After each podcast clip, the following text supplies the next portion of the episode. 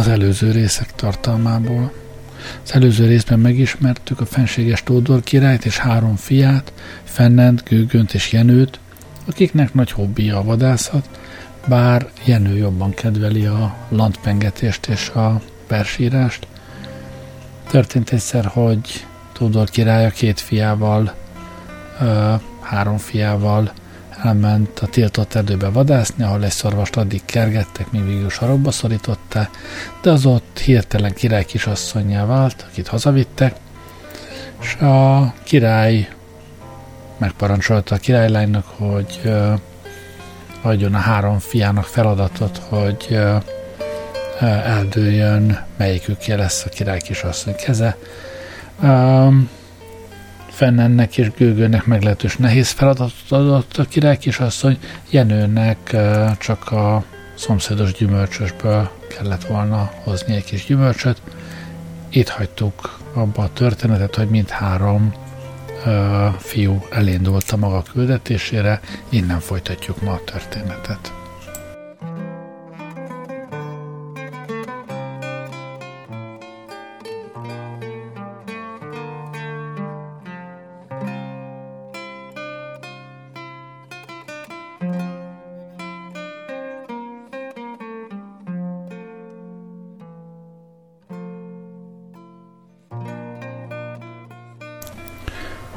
Király kisasszony felemelkedett, pokerlizett a király előtt, és felment a csiga lépcsőn, hogy tovább ápolgassa a király orvosdoktort és a kastély mágusát, aki megpróbálta levenni, majd újra visszailleszteni a fejét, de csak a nyakát sikerült úgy megrendítani, hogy rögtön ágynak esett.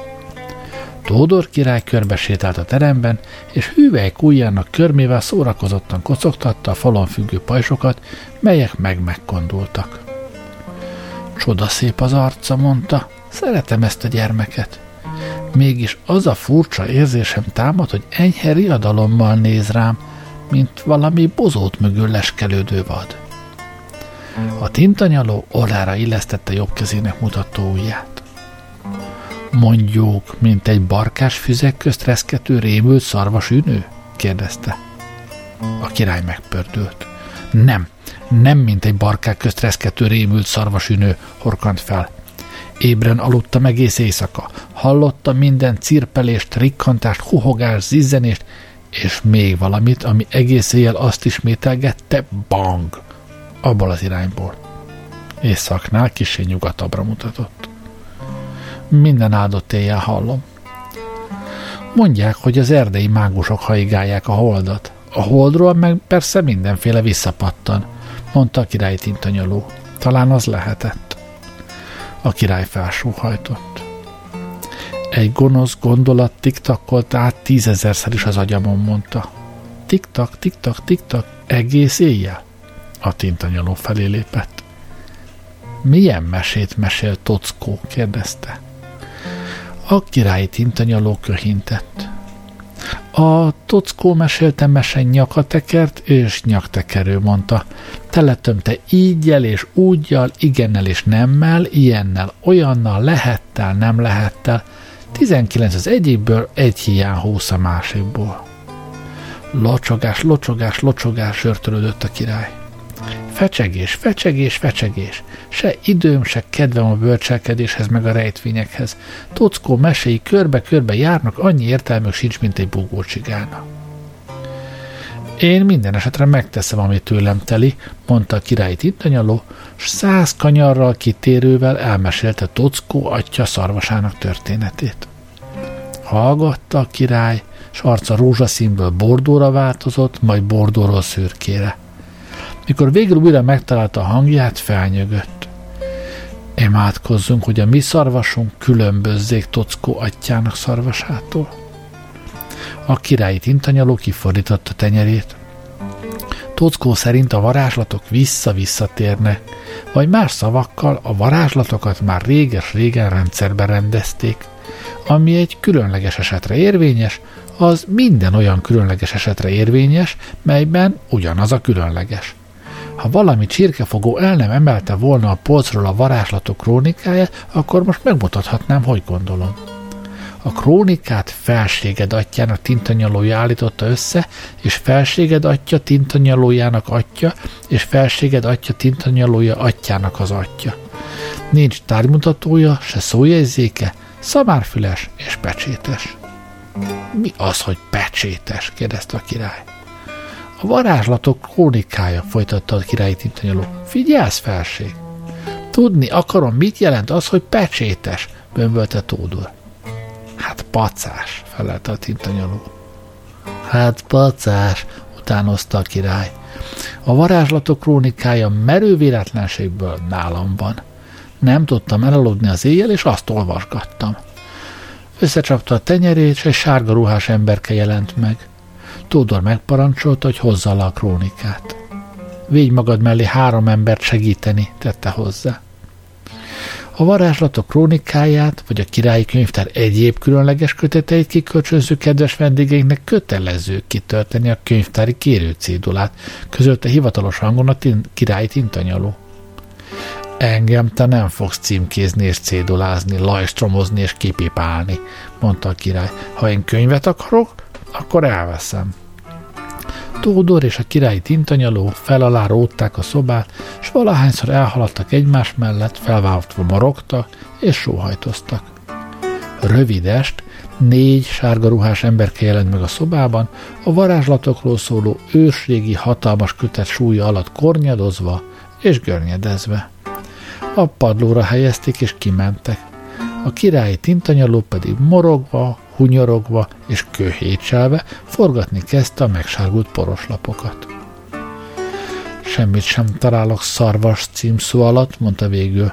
Csak lajstromokat és jelentéseket hajadonokról, akik szarvassá változtak, és vissza, mindez pedig szépen, tisztán, takarosan, szabály szerint, szabatosan. A visszavarázsolt hölgy minden esetben tudta a nevét, így állít. Keresd más címszó alatt a király. Úgy, mint, kérdezte a király tintanyaló. A példa kedvéért, példának okáért?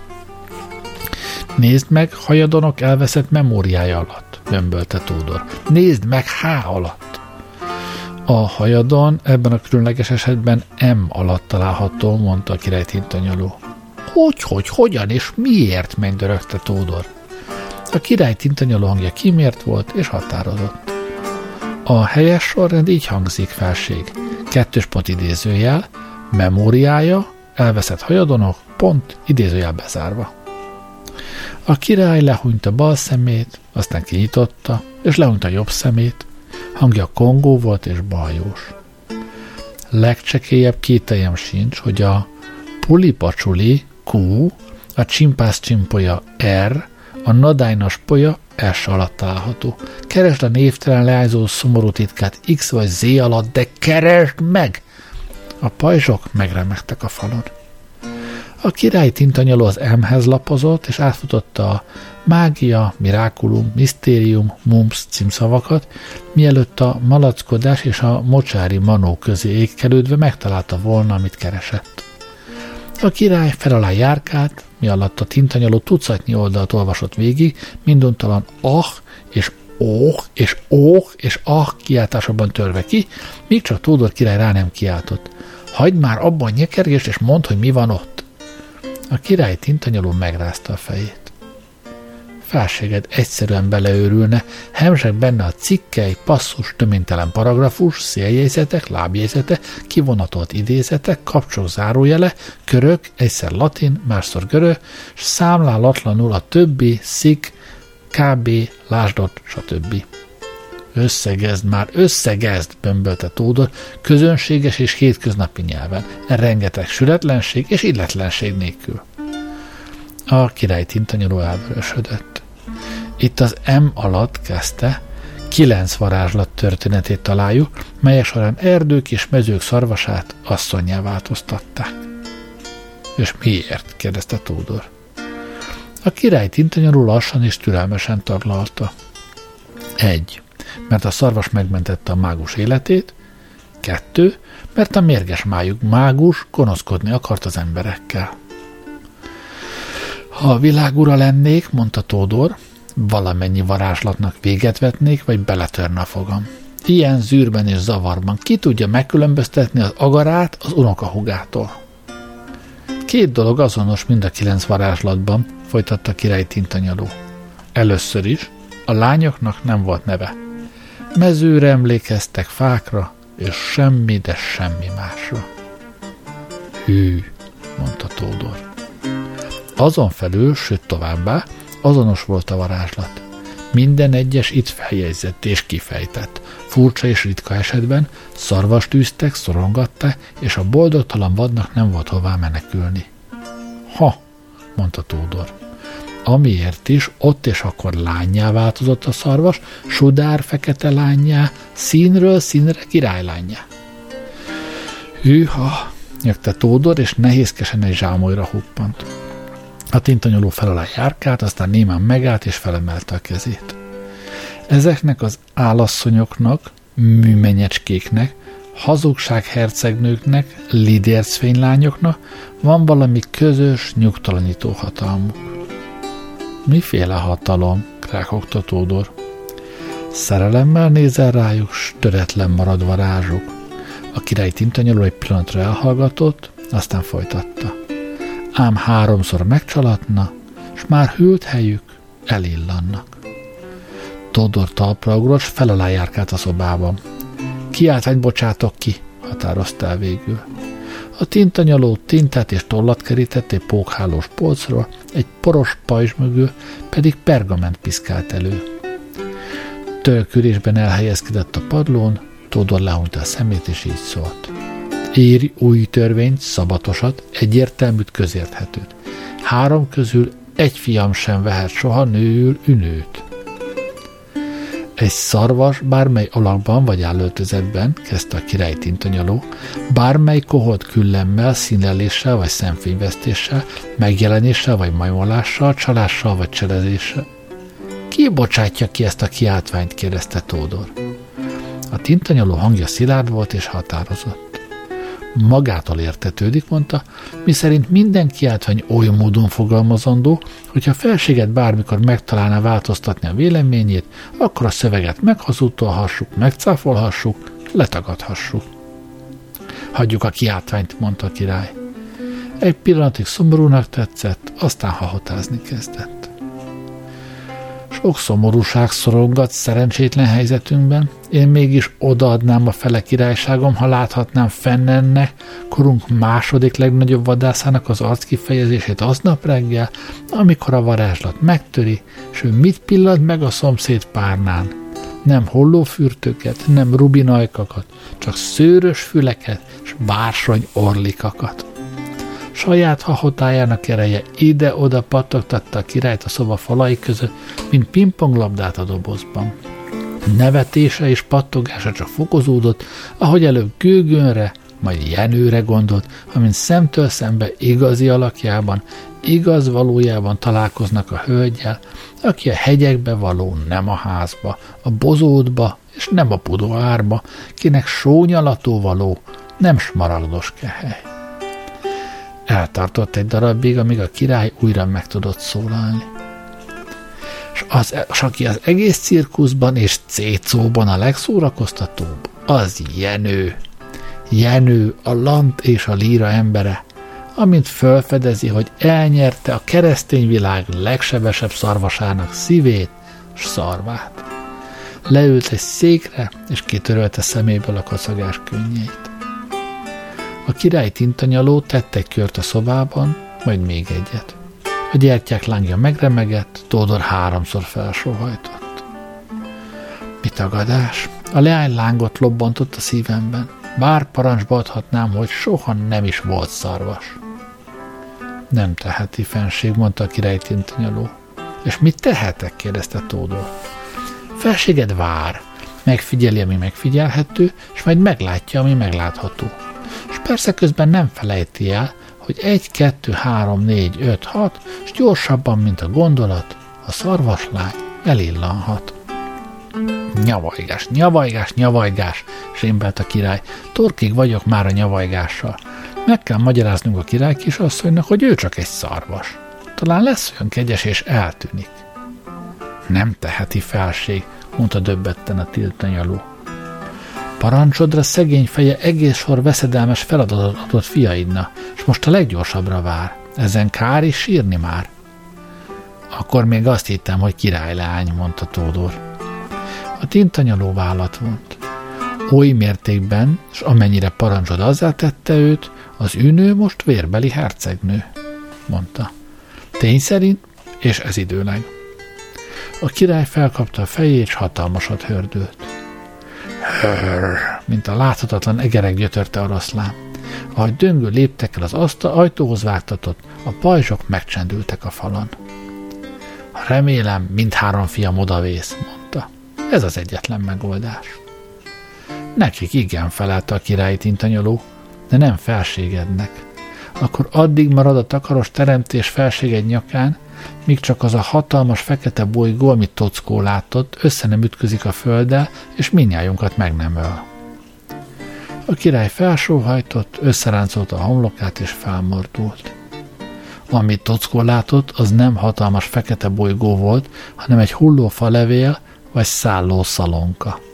Miért kell a jámbor Tódornak végigszenvedni a világ valamennyi rossz ripacsát, bárdolatlan bohócát és veszekedett varázslóját? Kirohant a szobából, és olyan erővel vágta be az ajtót, hogy a szél felkapta, és földhöz teremtette a királyi tintanyalót.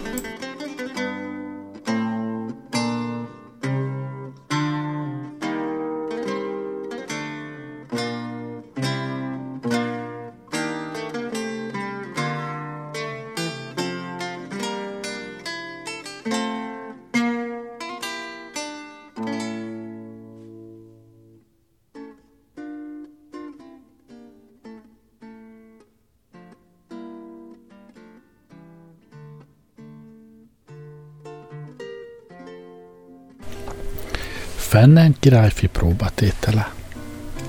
Az út, melyet Fennen követett, zegzugos ösvényjenyészet, s göcsörtös ingatagfák csoportján zegzugolt keresztül, melyek mintha csak táncba dermedt táncosok lettek volna.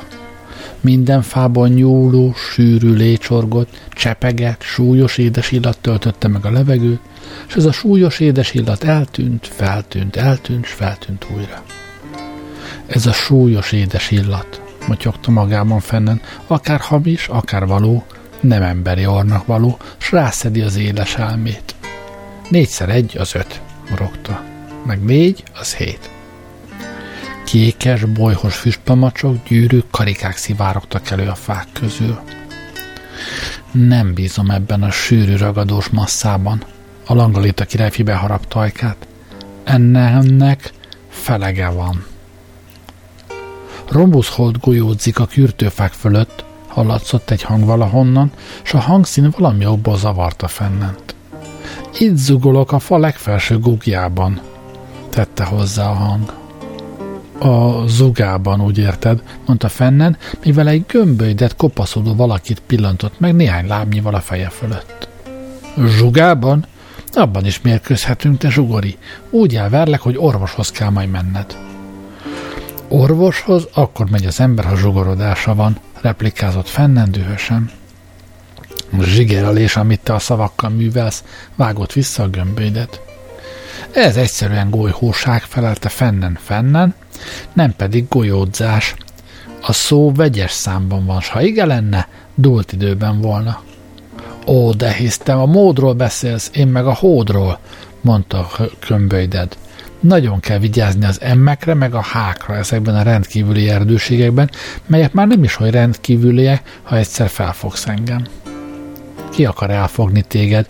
kérdezte Fennen. Kivicsorította a fogait. Csak rossz néven veszem, hogy neked a vegyes szám dúlt időnél jobban tetszik a vegyes szám gyúlt idő. A másik lebámult Fennenre. Bármit mondasz, nem érdekel, közölte hidegen. Én golyhóságokat beszélek. Jó magasan, az egyik ágon egy mókus féleség kuporgott.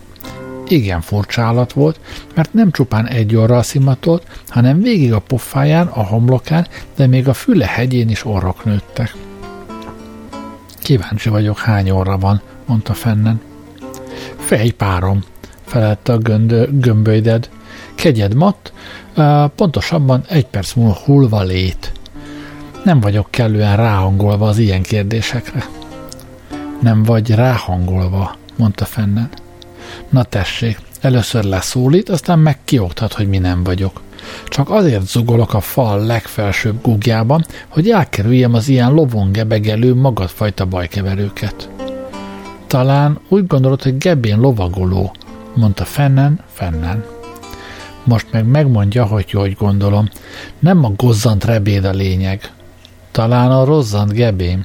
Na tessék, már megint nem bírom.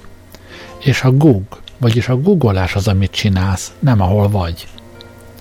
Hogyan csinálhatnék bármit is, ha egyszer nem vagyok ott? kérdezte a gömbölydet. Az egyik kéne masugja nekem, hogy más szak le, és agyabudjájalak el jó alaposan. Fennen nevetett. Szép dolog, nyöszörgött a gömbölydet. Kinevetni valakit, akinek csak egy énje van, szipogott. Valakit, aki gúzsba van kötve. Az igaz, hogy fenn googolsz egy zugba, de kötve nem vagy gúzsba, mondta Fennen. A gömbölydet könnyebben tört ki. Hát ez az, bömbölte, kinevetni valakit, aki még csak gúzsba sincs kötve. Öklét rázta Fennen felé, úgy kiáltotta. Pest is a gebédre, meg a lovadra is. Szédű, szédű, lett, dalolta négy piros magvájú egy gubancos bokorból. Fennen becsukta a száját, visszatartotta a lélegzetét, lehúnyt a szemét, és vágtázott tovább, át a mérgező, gyűrűző füstökön, át a fortélyos, félelmes szagokon. Egy hosszú pillanat múltán lova kirobbant a göcsörtös ingatag fák közül, és a királyfi szem előtt felragyogott örökörömvölgy. A levegő kristályok égre szökkenő szikrájával sziporkázott, se tünemény folytán a valóságosnál is nagyobbnak látszott a fennen felé közeledő három alak. A három ember megállt fennen lova mellett, bókoltak, mosolyogtak, és bókoltak megint. Fennen látta, hogy mindegyik állarcot tart a kezében, és valamennyi pontosan olyan, mint az ő arca, de az első állarc szigorú, a második szomorú, a harmadik szepegő. Az első ember vihogott, a második viharászott, a harmadik viháncolt. Az első meghajolt, és így szólt. Mi az állarcunkat csak tegnapokon és holnapokon viseljük. A második így szólt. S mivel a szomorú napok soha nem jönnek el, a harmadik így szólt, mi nem ismerjük a bóbánatot. Meglengette állarcát fennen előtt. Az én nevem Szellem. Ez itt illem, ez meg kellem. Az én nevem, mondta fennen, fennen. Kiváló név, mondta szellem. Bűbájos név, mondta illem. Fenséges név, mondta kellem, bárcsak előbb eszembe jutott volna.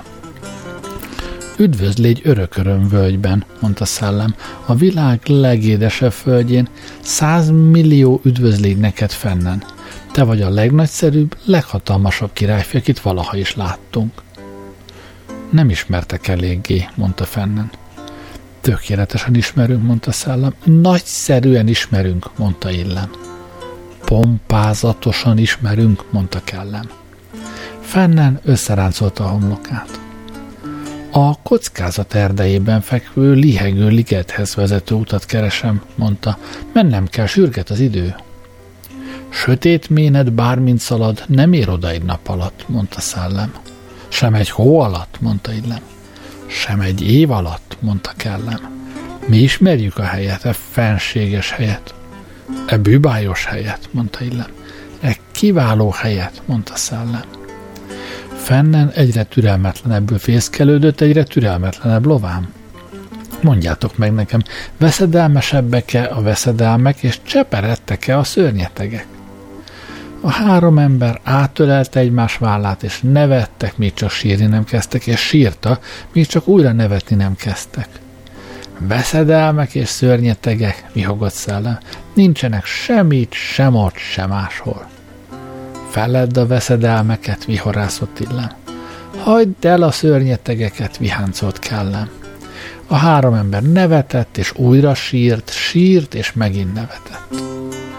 Melyik út vezet a kockázat erdejéhez? ordította fennen olyan hangon, hogy sírás és nevetés egyszeriben abban maradt. Egyenest előre, mondta szállán. Végig az aprópó mentén, mondta Illem. El a napnyi idő mellett, mondta Kellem. A három ember újra vihogni, vihorászni és viháncolni kezdett. Fennen pedig elvágtatott egyenest előre és tovább, végig a zöldellő völgyön, mely vidámság, vigasság és vigalom, pajkosság és pajzánság hangjaitól visszhangzott. Végig lovagolt az aprópó, egy kacagó, szikrázó patak mentén, el a napnyi idő mellett, mely hatalmas óra volt, számlapjára nevető arcot festettek. A hegyoldalak szakadékká szűkültek, a fűzölgye barnára, majd szürkére változott. Carpe diem, kiáltott egy vidám fickó örökörömvölgy távoli végében, amint fennen elrobogott mellette. A királyfi most köröngyös, sziklás úton haladt, ludak sziszegtek, tövisek hultak a tövisfákra, s úgy álltak a földbe hegyükkel, akár a tőr. Ahogy fennen egyre közeledett kockázat pereméhez, az idő félelmes változáson ment át. Mocsári miazmán és üvegviharon kellett átverekednie magát. Hurrikán, monszun és szökkőár kelt a tengerből, tornádok és ciklonok szaggatták fel a föld kérgét, misztrál zuhant alá a hegyekből.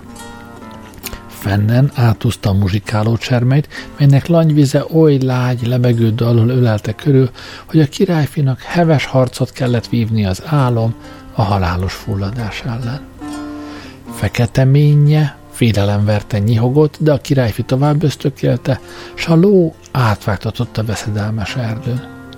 Hatalmas szél szakadt fel a földről, ló és lovasa előtt, mögött és két oldalán fák zuhantak a földre, melyen hatalmas üregek nyíltak és zárulta, mint óriások tátongó szája, de fennen jól irányított el a lovát mellettük, felettük és közöttük. Tűz söpört végig az erdőn, de fennen épségben szágoldott át rajta. Serleg nagyságú jégdarabok zuhogtak körülötte, de ő kikerülte valamennyit. Villám lobbant, mennydörgés dörgött, vízözönként szakadt az eső, de fennen királyfit dalolva lovagolt tovább.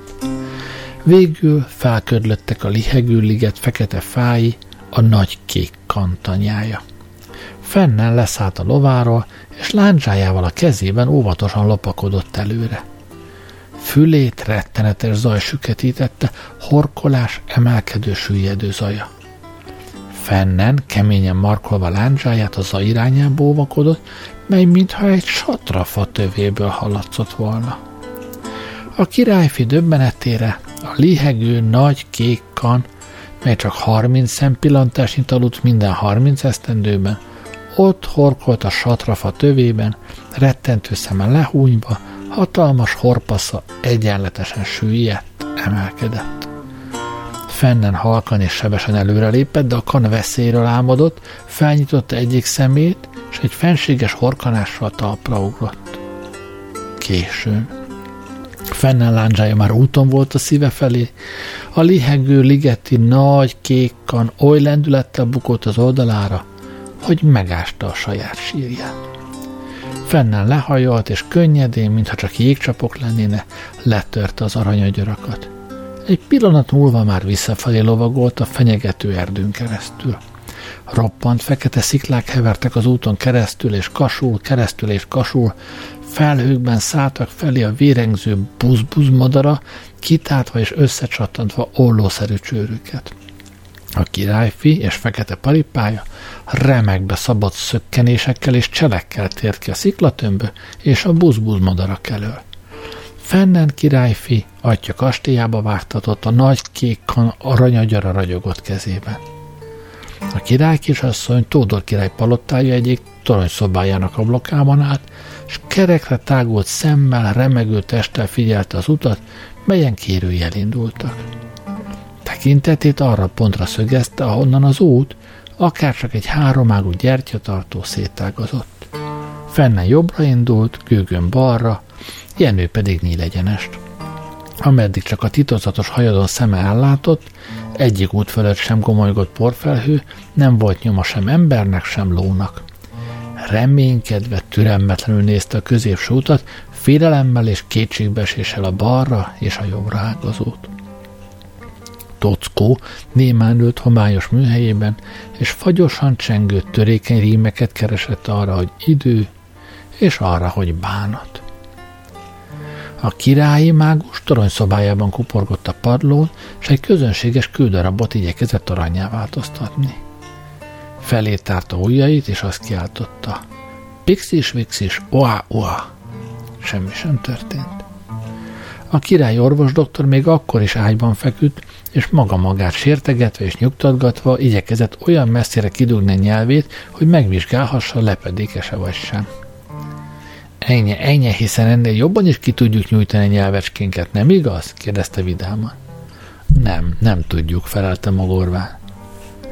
A királyi tintanyaló a királyi könyvtárban ült egy magas széken, írópultja mellett, és éppen bejegyzést írt magánnaplójába.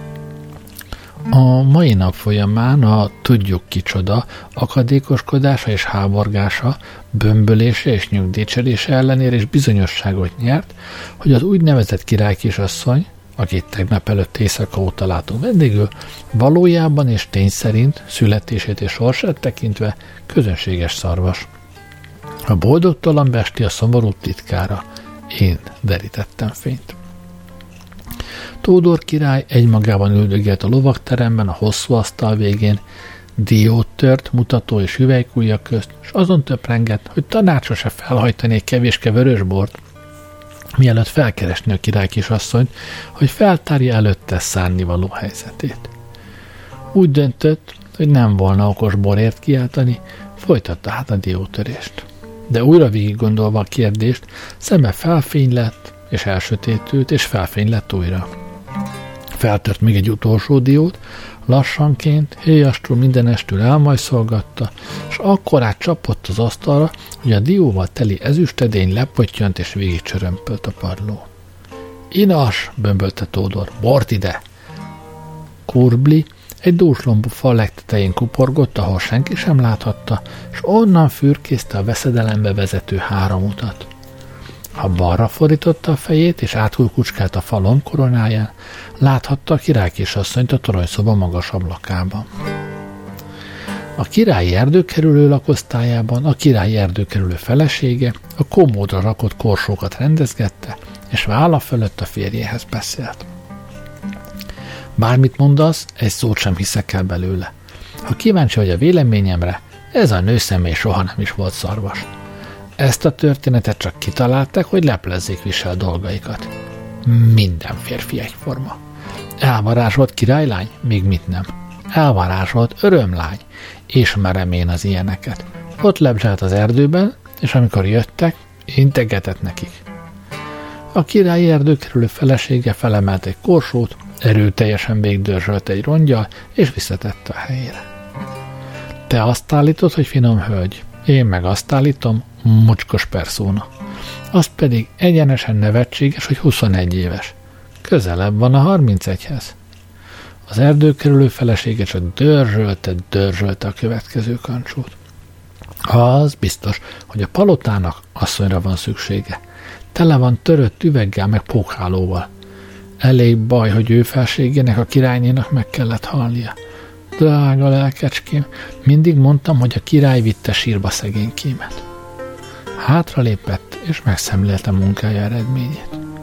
Ha valóban királylány, akkor nem kétséges, hogy a vén pocur királylánya, méghozzá a legöregebb a hét közül. Még csinos is a maga arcátlan pimasz módja. No, mi van? Elvitte a nyelvedet a buszbusz madár? A király erdőkerülő nem válaszolt, egy székben ült, és kezét pocakján összefonva, édesteden aludt.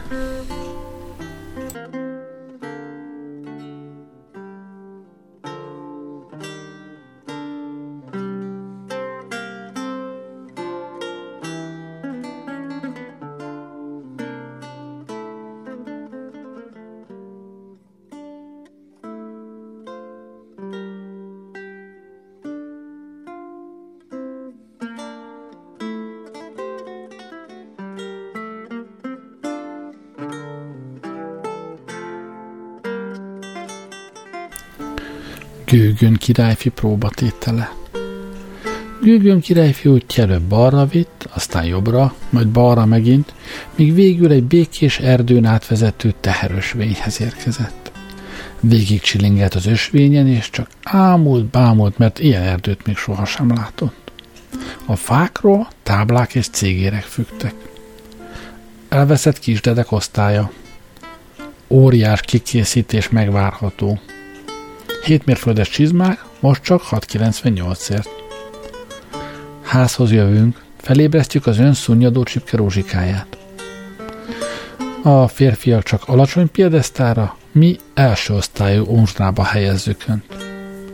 Kukát kukától, ha a Szent Grál után kutat, nem leli a helyes utat.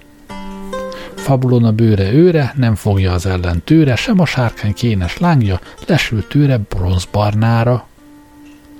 Kocsisult, tökkerék, lócsapda, egérpatkó. A szájtátó gőgönt leginkább érdeklő tábla így szólt. Látogassa meg a sárkándi hétfejű sárkányt, belépés ingyenes, kivéve varázsnaponként és holdfogyatkozáskor. Gőgön többenten bámult körbe, egy ezüst sapkát és bronzöltözéket viselő ember szalutált neki. A pergamenedet fivérem, mondta a fénybe öltözött. Nem vagyok a fivéred, és a nevem Gőgön királyfi, mondta a megrökönyödött királyfi. Lészen erdejében mindenki a fivérünk. Ez barátságosan hangzik, de meglehetősen zavaros, mondta Gőgön. Nincs pergamenem, fivérem. Az ember egy pillanatig szomorúnak látszott, aztán lehúnyta egyik szemét, és mély hangon így szólt. Intelligens és szellemdús férfiúnak nézlek, mondta. A dolog úgy áll, hogy éppen van nálam egy embernek elegendő, megfelelő pergamen, amit bagóért neked adok. E, milyen bagót parancsolsz? Van pipadohányom, ha megfelel, mondta Gőgön. Lészen erdejében a bagó három nagy smaragdot jelent, felelte az ember. Van három nagy smaragdod? Gőgön előhúzott a nyeregtáskájából három smaragdot, és odaadta az embernek, aki ennek fejében átnyújtott egy piros pergament, egy kék pergament és egy fehér pergament. Add a piros pergament a fehér ruhás embernek, a kék pergament a piros ruhásnak, a fehér pergament a kék ruhásnak, mondta. Így a legegyszerűbb mindenkinek. A fénybe öltözött a sapkájához, érintette a kezét, és odébb állt. Gőgön tovább lovagolt az erdőben szélén, míg csak egy másik ösvényhez nem érkezett, és azon haladt, míg a fehér ruhás emberrel nem találkozott. Gőgön átadta a fehér ruhásnak a piros pergament. Megmutatnád nekem a sárkándi hétfejű sárkányhoz vezető utat? kérdezte. A fehér ruhás a piros pergamenre bámult. Ez nem valódi és megfelelő pergamen, mondta. A pecsét hiányzik, az aláírás kétes, a kertezés tegnapi. Egy pillanatig szomorúnak látszott, aztán lehúnyta egyik szemét, és mély hangon így szólt. Merész és nemes férfiúnak néz le. Veszedelmek kísérnek utadon, vagy ha nem, hát legyen a ruhám zöld. Most elszakíthatnám a pergament, és tovább engedhetnélek, sőt megtehetném azt is, hogy én nem rajzolok keresztet arra a fára ott, amivel azt szoktok jelölni, hogy lovak haladt erre, de te is, én is nyughatatlan jellemek vagyunk, és így túlságosan biztonságos volna mindkettőnk számára.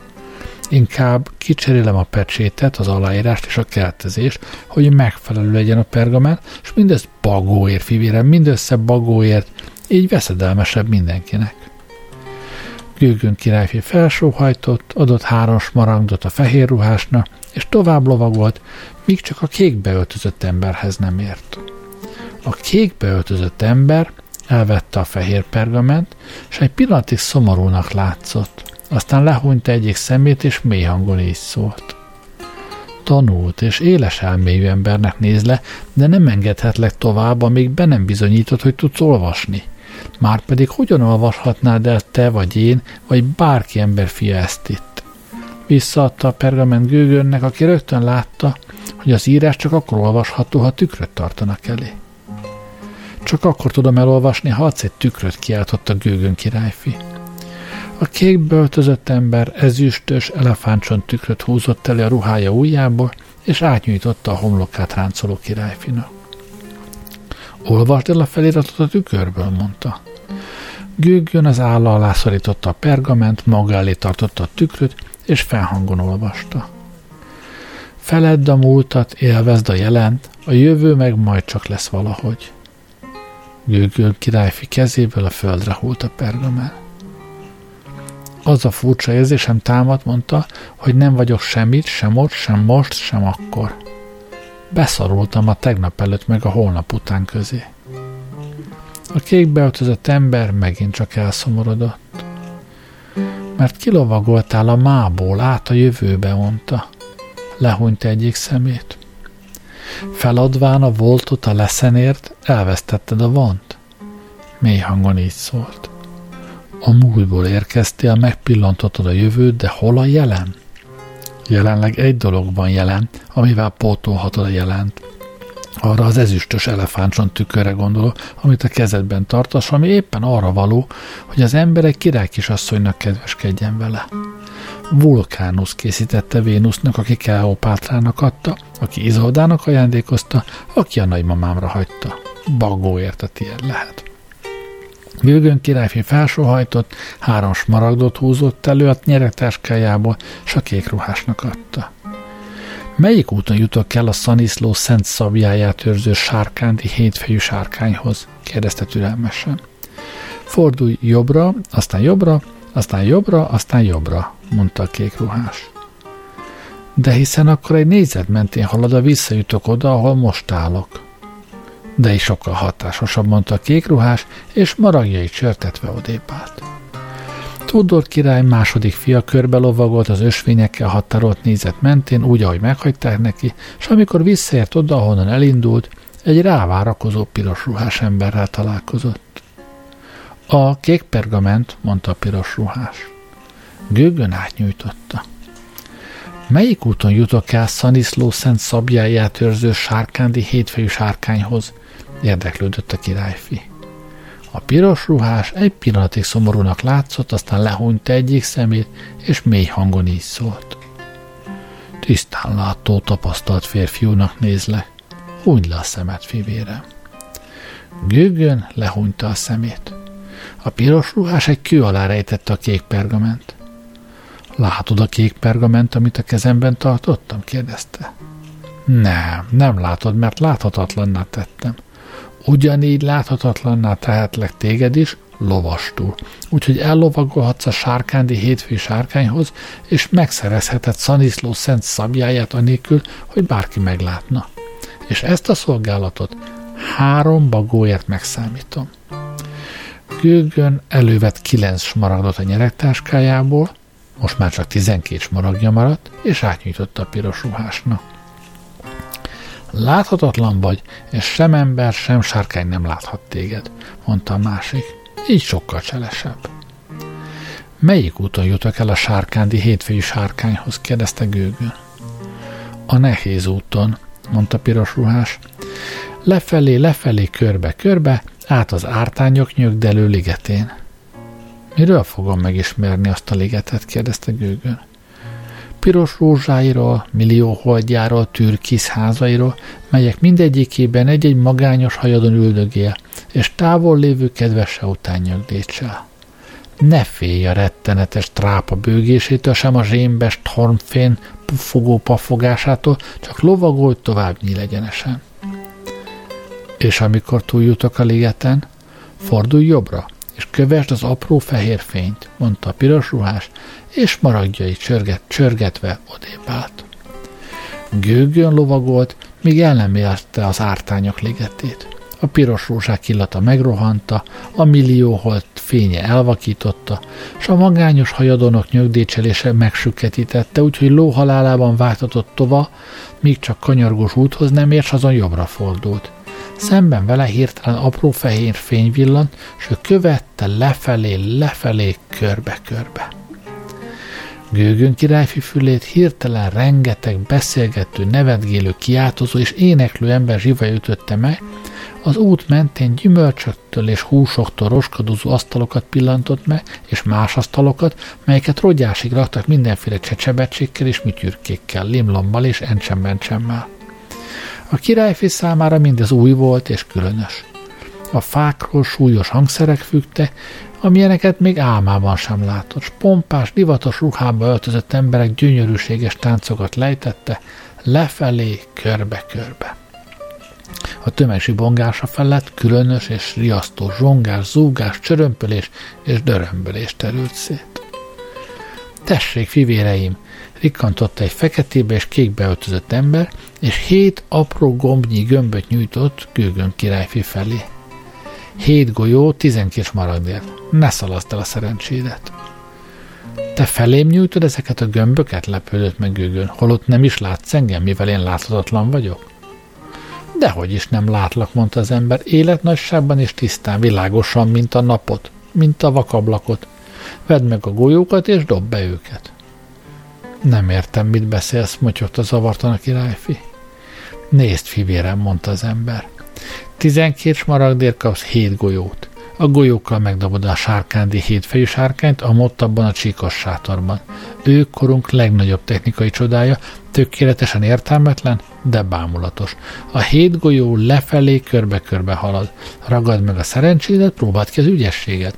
Dobj egy-egy golyót a hét tátott torok mindegyikébe, és elnyered Szaniszló eredeti és egyetlen szent szabjáját.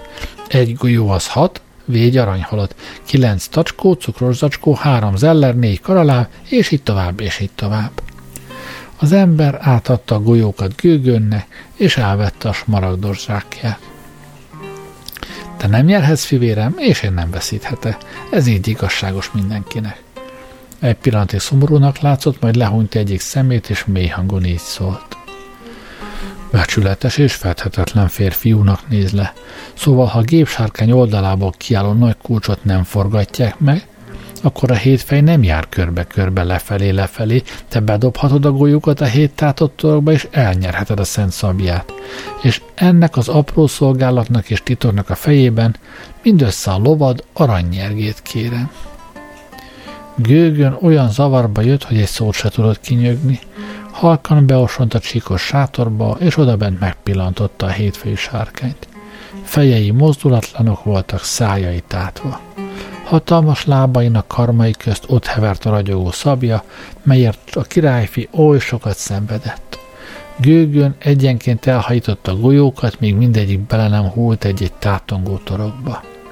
Aztán a sárkányhoz sétált, felemelte Szaniszló szent szabjáját, és kilépett a csíkos sátorból.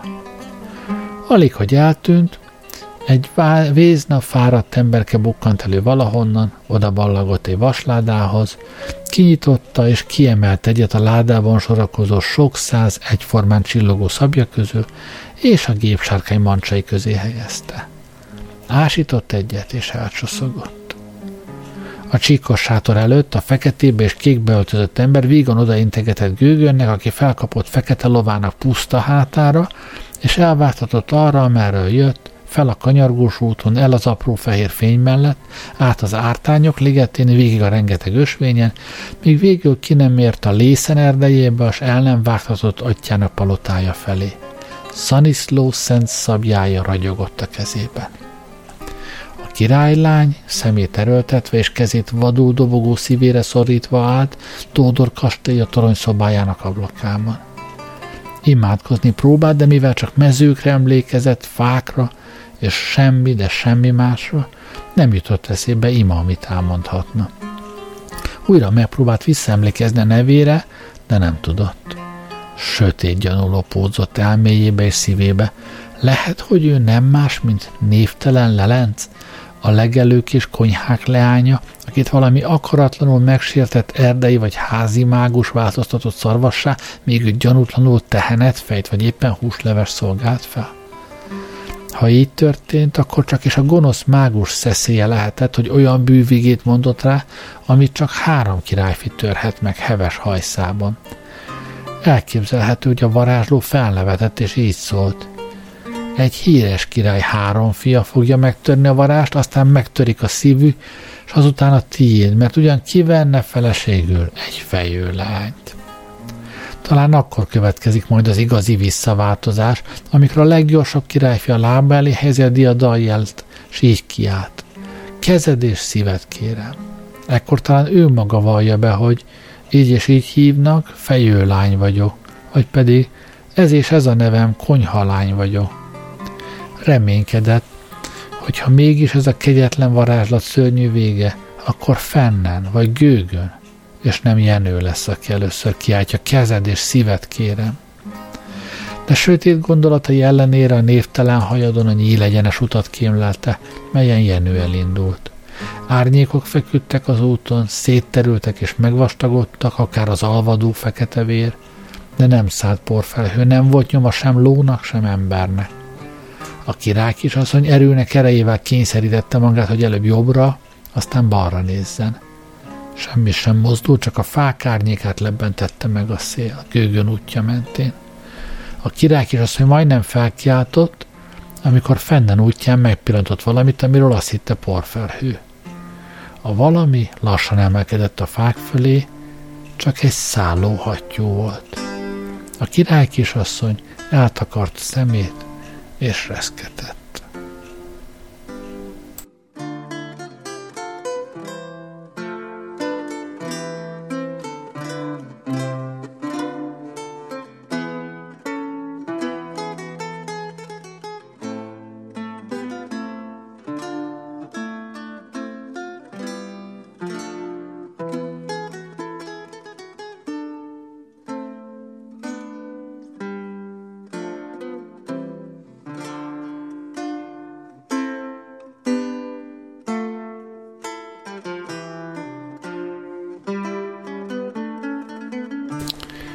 Jenő királyfi próbatétele. A kert felé vezető út nyílegyenes volt, simán húzódott Jenő előtt akár egy útba igazító tábla, csak egy-egy aprócska kanyar vagy zöggenő törte meg egyenletességét. A nap melegen sütött, lágy szellő fújdogált, kakas kukorékot, a távolban gyerekek ricsajozta, a királyfi feje fölött madarak daloltak.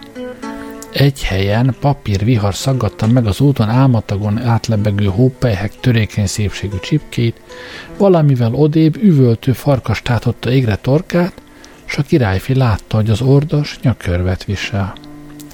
Tódor király legkisebb fia, a király leány iránt érzett szerelme ellenére bánatosan ügetett, hogy végrehajtsa feladatát. Nem hitte, hogy a kaland erejéhez és bátorságához méltó beszedelmeket tartogat számára. Egy gyermek is szedhet ezer szem cseresznyét egy serlegbe, mondta fennhangon. Bármelyik holdkoros eszement legyőzheti a műmokmokot, amely nem más, mint agyabból és szantáfából összerót madárijesztő. Csak találkoznék szemtől szembe a kék kannal, vagy ledövhetném a hétfejű sárkányt. Ó, bár rettentő rejtvényt, félelmetes feladatot kapnék, vagy büszke bajnokkal akadhatnék össze, akit legyőzhetnék. Amint Jenő királyfi befejezte panaszát, éles, fülhasogató kiáltozást hallott. Nézett mindenhová, de senkit sem látott, a kiáltozás pedig nem szűnt. Segíts, Jenő, segíts, egy rettentő rejtvényt, félelmes feladatot kapsz, büszke bajnokkal találkozol, akit legyőzhetsz. Segíts, Jenő, segíts! A király finézett balra és jobbra, északra és délre, le és fel, és amikor felnézett, egy keservesen rívó boszorkányt pillantott meg egy fal legmagasabb ágán fennakadva. Egy boszorkányt. Magasan függött a levegőben, akár egy füstölgő mécses. Jenő királyfi leszállt a lováról, felmászott a fára, leemelte a boszorkányt a legmagasabb ágról, és épségben a földre szállította. Éppen a forgó szelet lovagoltam, mondta a boszorka, amikor fennakadtam a fán, és elvesztettem a seprőmet. Ó, micsoda csapás! Jenő körülnézett, és végül rájött, hogy a boszorka seprője valószínűleg egy magasra nőtt cserje bokros sűrűjébe eshetett, mely cserjét boszorka seprőnek hívna, mivel annyira hasonlít a boszorka seprőjére. Hosszú időbe telt, míg megtalálta a boszorka seprőjét a boszorka seprő közt, de végül is ráakadt és visszaadta tulajdonossának. Jenő királyfi, mondta a boszorka, amint felpattant a seprőjére, kedvességedért cserébe rettentő rejtvényt kell megfejtened, félelmetes feladatot megoldanod, büszke bajnokkal megküzdened. Intett csontos ujjaival, és elvitorlázott, metsző kacaja hossza kígyózott utána. Jenő követte a nyílegyenes, sima utat, míg csak az útszélen kuporgó szfinxhez nem ért. Hallod, ez Sphinx, szólítottam meg Jenő. Adj fel nekem egy rettentő rejtvényt. A Sphinx kőszemei egyenest előre merette, kőajkai meg sem otszantak, de így szólt. Ki az, aki göndör, mi az, ami kondor? És ki az, aki nyughatatlan éjjel-nappal fondor? Jenő egy szempillantás alatt kész volt a válaszsal. A kibongyor göndör, a keselyű kondor, a kiskit kerül az édes szender, éjjel-nappal fondor. Jenő tovább lovagolt, aztán visszaügetett. Mi volt a rettentő ebben a rejtvényben, kérdezte. Rettentő nehéz volt úgy mondani, hogy közben meg sem otszanyon az ajkam, felelte a Sphinx. Jenő vállat vont és folytatta útját, míg csak hirtelen gyümölcsén gyümölcsös előtt nem találta magát. Nehogy ott mi történt, azt már csak a jövő héten tudjuk meg, mert ennyi fért a mai adásba. Köszönöm, hogy velem voltatok ma este. Jó éjszakát kívánok. Gerlei Rádiózon.